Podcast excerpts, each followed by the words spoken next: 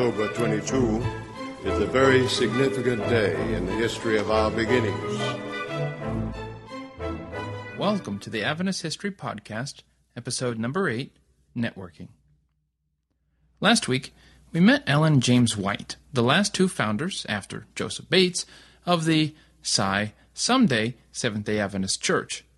The good news is that these three founders, the triumvirate, if you will, had sorted out the core theological foundation for the new church, such as keeping Saturday as a Sabbath and the idea that Jesus went into the most holy place of the heavenly sanctuary on October 22, 1844, thus commencing the Day of Atonement, the final act in the long play of salvation.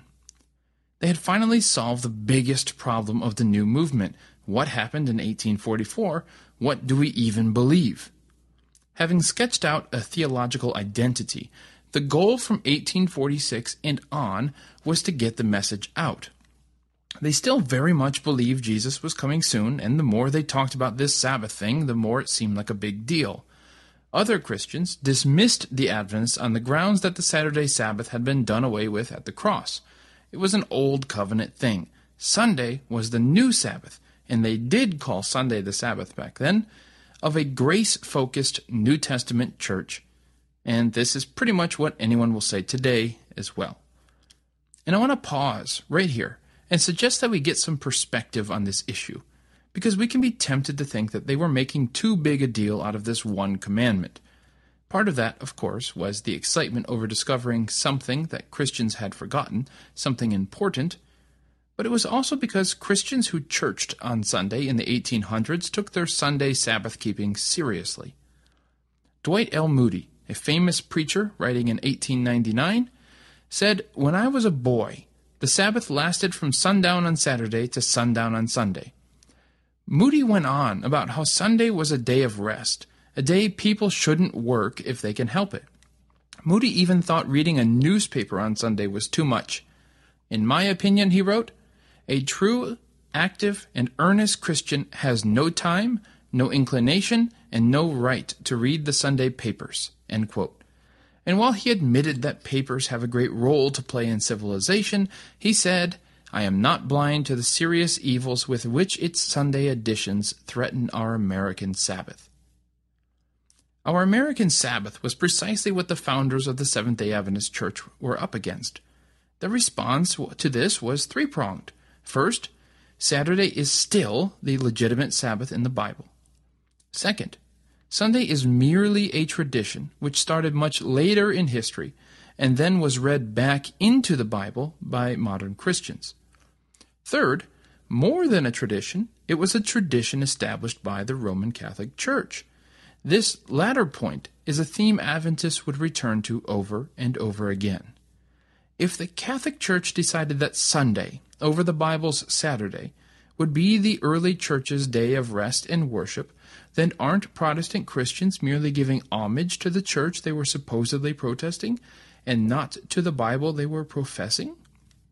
Therefore, the Adventists wanted to call all people back to observance of the Bible and not mere tradition no matter how popular that tradition was. Jesus was coming soon, there was no time to lose. I think this little detour about the Sabbath is important because it gives us a sense not only of how the early Adventists viewed their mission, but also the spiritual environment they grew up in. Moody wasn't being flippant when he called Sunday the American Sabbath. He was representing the majority view. The triumvirate felt a moral imperative to get the word out, to call Christianity back to the Bible. For once, the way forward was clear to them. The problem was figuring out how to get there, and they knew it would be an uphill battle. There were two initial problems with getting the word out credibility and money. Even a few years later, the great disappointment of 1844 tarnished the reputation of those preaching the return of Jesus, as you might expect. For some reason, being catastrophically wrong in predicting that Jesus is coming on a specific date and that everyone should repent and be ready seems to turn people off from listening to you. We've all made mistakes, maybe not of the same caliber, and we all know that as time passes and you keep making good decisions, these barriers will erode. Nevertheless, it's not easy. Harold Camping, for instance, predicted that Jesus would return on May 21st, 2011. You might remember all of the media attention, the billboards, and the many Christians who even joined forces with atheists to ridicule such a prediction. After that date passed, Camping tried again for later that year, but having failed in that prediction as well, Camping gave up. Immediately thereafter, he hid in a hotel room with his wife. Camping's lost credibility meant that he could have stood in a puddle and predicted rain, and few would have believed him. But imagine him trying to start a new church out of that very, very minor disappointment. Imagine him saying he was done with predictions and wants to start a new church. Who would go? Who would listen to him? This is a poor example, but it at least conceptually helps us to relate to the enormous credibility challenge the early Adventists faced. They were the children of the disappointment, but they weren't the only child. As we've seen, Miller and Himes, the parents as they were, took a chunk of the kids and went one way. Some of the other kids went to another extreme, insisting, as we've seen, that marriage no longer exists and that this is the new earth there were dozens of other little groups too, all of these arguing before the world that their interpretation of 1844 was correct and they alone should be listened to. I mean, this is a PR nightmare. How in the world you end up founding a church that has, as of now, about 18 to 20 million members out of this fiasco?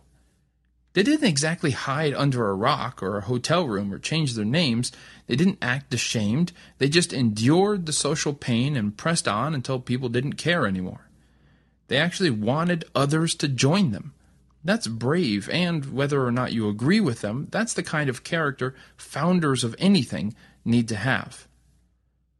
Of course, that second problem we can all relate to money.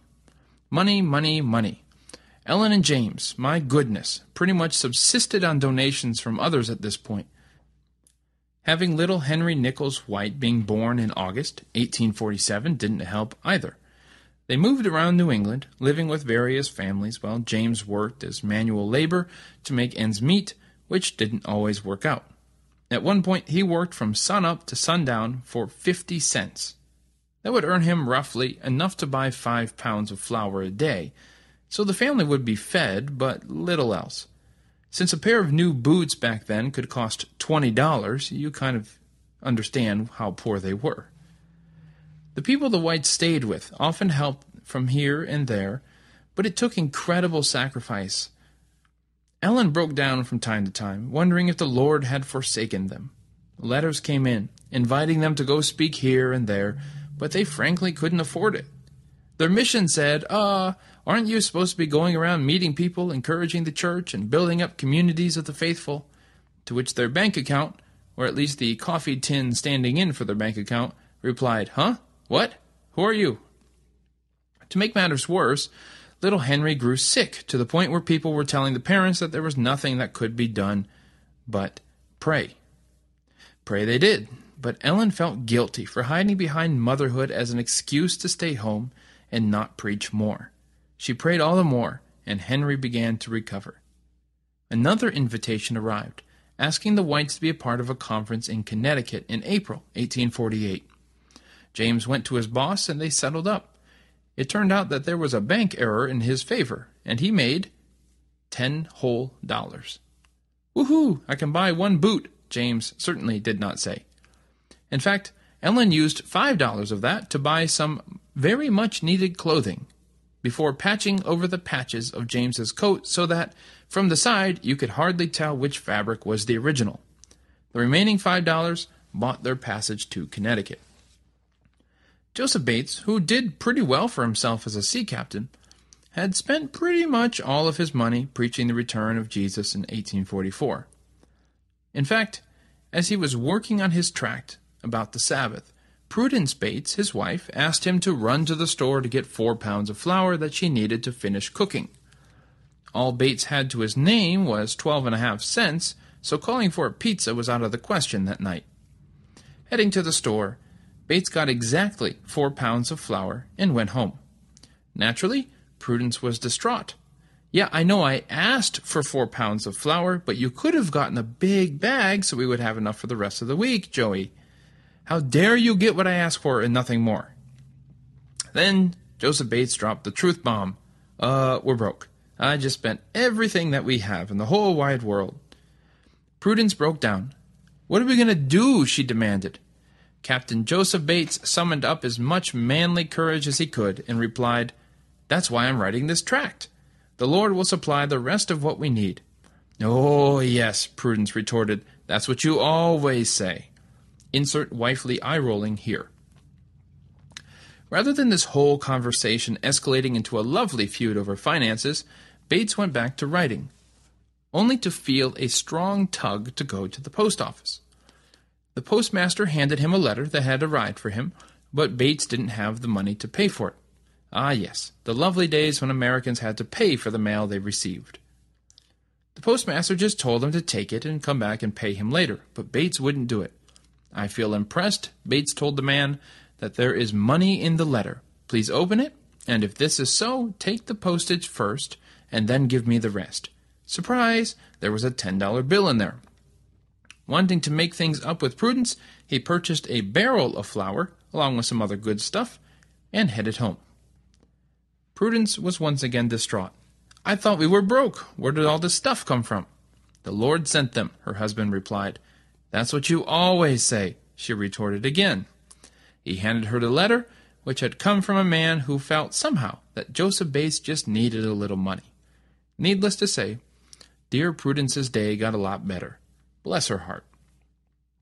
When it came to printing that tract on the Sabbath, various people sent Bates a little money here and there, enabling him to print it without going into debt. In fact, when you think of it, it's kind of remarkable that James, Ellen, and Bates all detested the idea of going into debt. Somehow, and they would give credit to God, they survived these early years without pulling out that credit card. Dave Ramsey would be so proud. Accepting the invitation to speak at conferences was the first way the founders had for getting the word out. The conferences were opportunities for these like minded believers to get together and hammer out the finer points of what they believed. Everything was kind of in flux up until this point. Joseph Bates was excited to learn about the Sabbath, while O.R.L. Crosier was excited that he had learned the truth about 1844. Everyone had a new idea, and these conferences were necessary venues to get everyone on the same page and to figure out exactly what united them as a group. They were exciting, but often frustrating meetings. As James and Ellen White arrived in Rocky Hill, Connecticut, that April for the conference, they had 50 cents left and no idea what to do. So James threw his luggage on a pile of wood at the local lumber yard, and they walked around town with seven month year old Henry in tow until they could find someone who believed like them. Amazingly, there wasn't an app for that. Eventually, they found such a man who quickly invited them to stay with them. The Whites found about 15 people there when they had arrived, including Joseph Bates and Bates's friend Gurney, but that number soon swelled to 50. Ellen White doesn't say much about the meeting, except that Bates gave a great presentation on the Sabbath, and admitted that not everyone was, in her words, fully in the truth. Still, James White described this meeting much later on as the first general meeting held by Seventh day Adventists. The meeting ended with another invitation for another conference in Volney, New York, that August. Upon returning home, James immediately set out mowing hay to earn enough money to go to the Volney conference. At some point, you'd expect someone to step in and say, James, buddy, do you think it's a good idea to work yourself to death just to earn enough money to attend yet another conference? Think about your future. Think about the kids. It's a fair criticism, and yet we must recognize that a lot of the entrepreneurs that we admire, the men and women who built these huge organizations, are often people who risked everything to build it.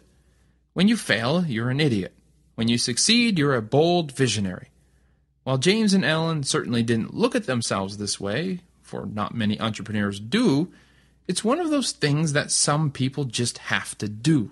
It defies all conventional wisdom to bet everything on this one horse, but that's how some of the most amazing personal stories are born.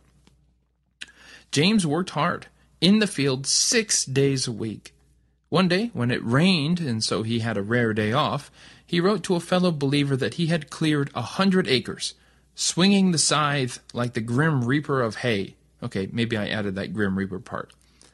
He did it all for eighty-seven and one half cents a day. I hope, he wrote, to get a few dollars here to use in the cause of God. He earned forty dollars in the summer of 1848. Ellen left little Henry with some friends, and the couple met up with Bates and Gurney for the trip to Volney. Ellen White claims that there were about 35 people present at the Volney conference, which makes it a slightly smaller gathering than Rocky Hill. There might as well have been a hundred people there because Ellen noted that everyone disagreed with each other.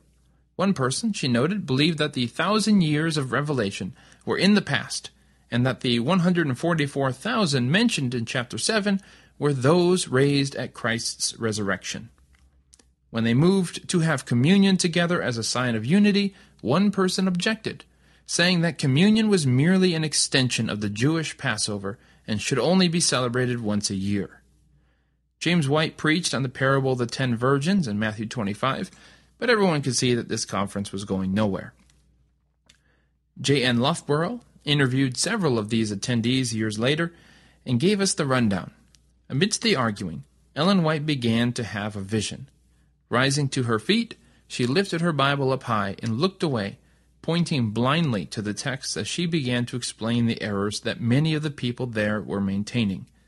A man named Ross looked at the Bible and found that Ellen White really was, without looking, pointing to the exact Bible verse she was quoting out loud. Ellen summarized the conclusion in her memoirs. Our meeting closed triumphantly. Truth gained the victory. The craziness at Volney evaporated into a deeper unity. Volney was followed up magnificently as the Whites, Bates, Hiram Edson, and another man stopped by a believer's house in Hannibal, about 12 miles from Volney. Once again, Ellen White went into vision, holding a Bible and placing it in the hands of a person who didn't believe in the Sabbath. The vision convinced him as well. The crew went on to Port Gibson, where they met in Hiram Edson's famous barn, outside of which he had had his vision of Jesus on October 23, 1844. From there, they went on to other conferences, and at each conference there were three fixtures Ellen White, James White, and Joseph Bates. They didn't become the nucleus of this church because they were the brightest scholars or even the best organizers. They became the core because they sacrificed everything to be in the center, or rally and publish and pray and study constantly. While they had great skills, none of them had some rare talent. There was no Napoleon or Steve Jobs among them. They were ordinary people, and they worked hard to keep this band of believers together and on target. And of course, the visions helped too. And in the early days, this was all best accomplished by meeting together as often as possible. After Port Gibson, the Whites and Bates intended to go back to New York City.